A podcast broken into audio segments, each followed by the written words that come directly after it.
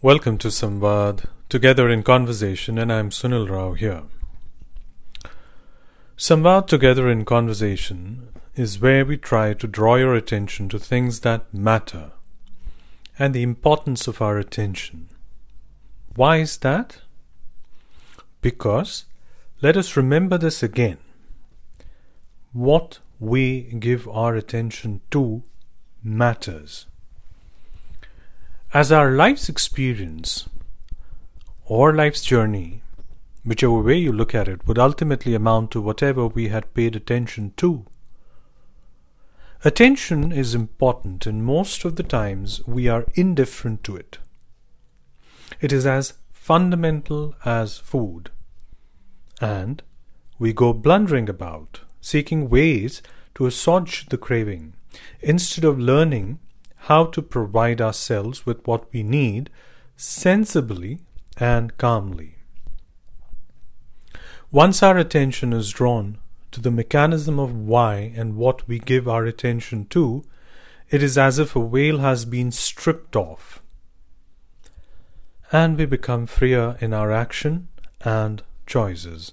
And that is our endeavor at Samvad Together in Conversation.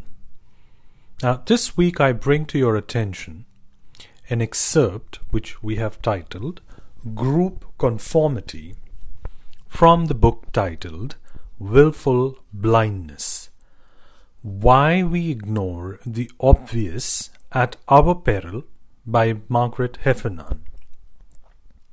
This book tries to understand why, after every major accident and blunder, do we look back and say, How could we have been so blind?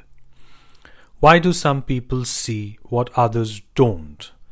And how can we change? Drawing on studies by psychologists and neuroscientists, and interviews with business leaders, whistleblowers, and white collar criminals, Businesswoman and writer Margaret Heffernan examines the phenomena of willful blindness, exploring the reasons that individuals and groups are blind to impending personal tragedies, corporate collapses, engineering failures, even crimes against humanity. To the excerpt Group Conformity. We all assimilate to a degree. Society would cease to function if we did not.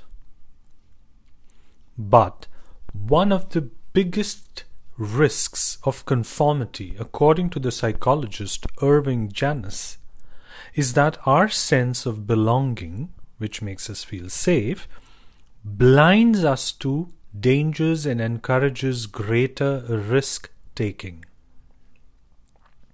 Janis believed that in a group, the pressures to maintain a consensus results in less thinking.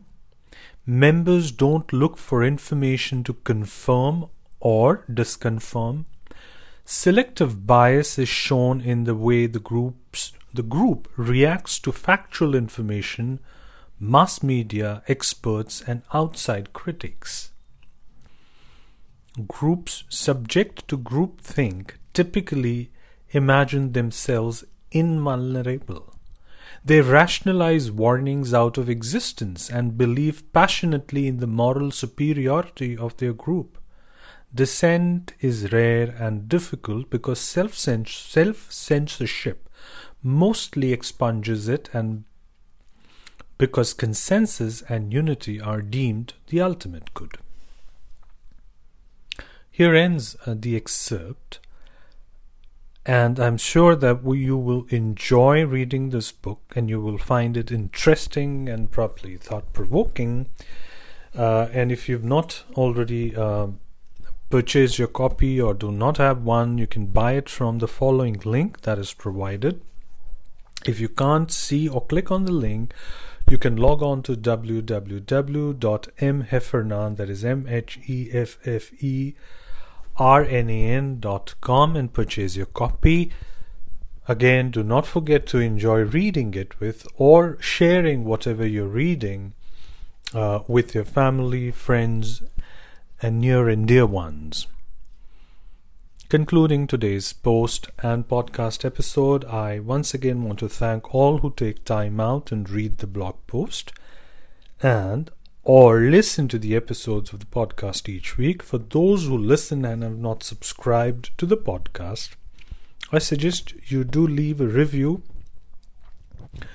and click on the bell icon and also subscribe so that you can be notified for all the new episodes that get uploaded every week. Until the next time, you all stay safe and healthy and have a good day. Namaste. Thank you.